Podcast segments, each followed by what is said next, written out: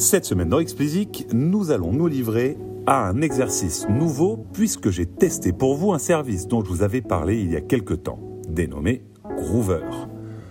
Nous reviendrons rapidement également sur les top billboards qui intégreront désormais les streams vidéo. Et nous terminerons en parlant podcast, puisqu'un podcast sera bientôt consacré à la vie de Tekashi 69. Allez, commençons par Groover.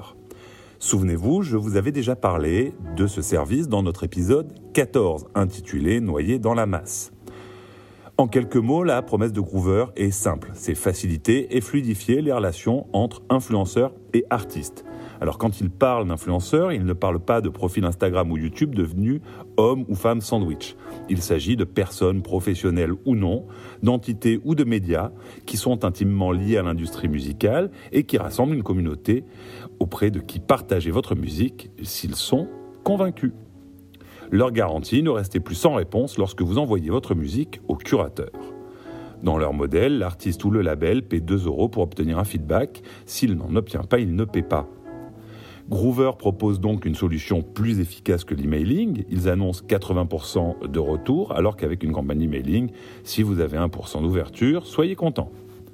Par ailleurs, ils sont également moins chers qu'un attaché de presse et sont également pertinents pour des projets moins aboutis. En effet, le feedback sur votre musique pourra vous aider dans la direction artistique à donner à votre projet.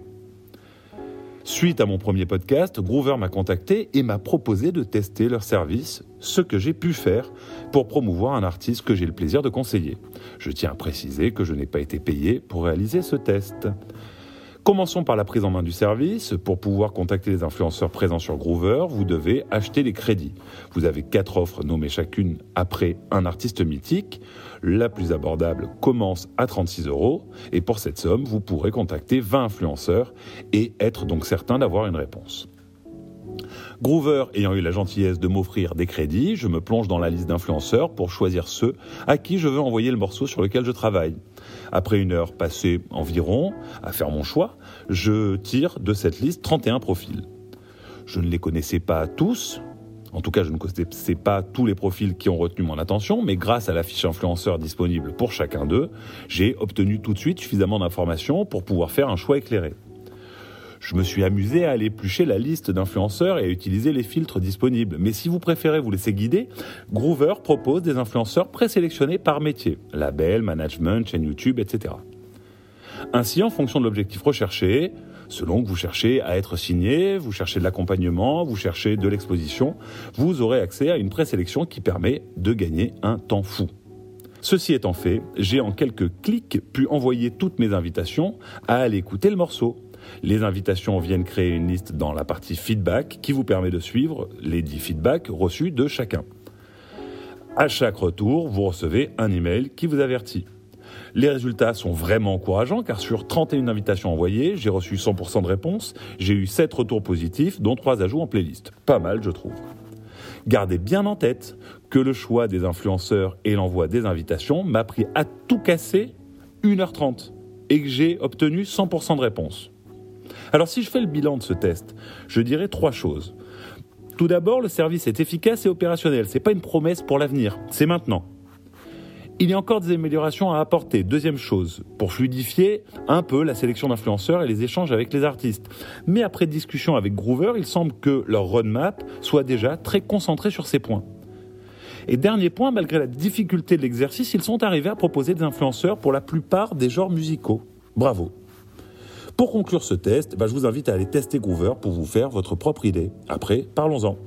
Allez, enchaînons sur Billboard. Très rapide annonce. Les streams vidéo vont dorénavant être pris en compte dans le top Billboard 200. La règle sera simple. Stream gratuit 3750 stream gratuit égale un album vendu, stream premium 1250 stream premium égale un album vendu. Billboard a donc gardé la même approche que sur les streams audio en décidant de ne pas ignorer les gratuits mais simplement de réduire leur poids par rapport au stream premium. Ce changement chez eux laisse présager un futur changement chez nous, en tout cas ce serait souhaitable. Terminons cette semaine avec l'annonce de la production d'un podcast sur la vie de Tekashi 69, enfin plutôt sur sa vie depuis le lycée jusqu'à la prison. Les frasques du rappeur promettent un programme à rebondissement, il sera intéressant de voir comment les fans de celui-ci accueillent le projet. Je voulais terminer en vous disant que cet épisode serait le dernier de 2019. Après quasiment un an d'Explicit, je voulais vous remercier pour votre soutien. Passez de bonnes fêtes et rendez-vous en 2020 pour de nouvelles aventures. Plus que jamais, si vous appréciez Explicit, parlez-en autour de vous, pendant les fêtes par exemple.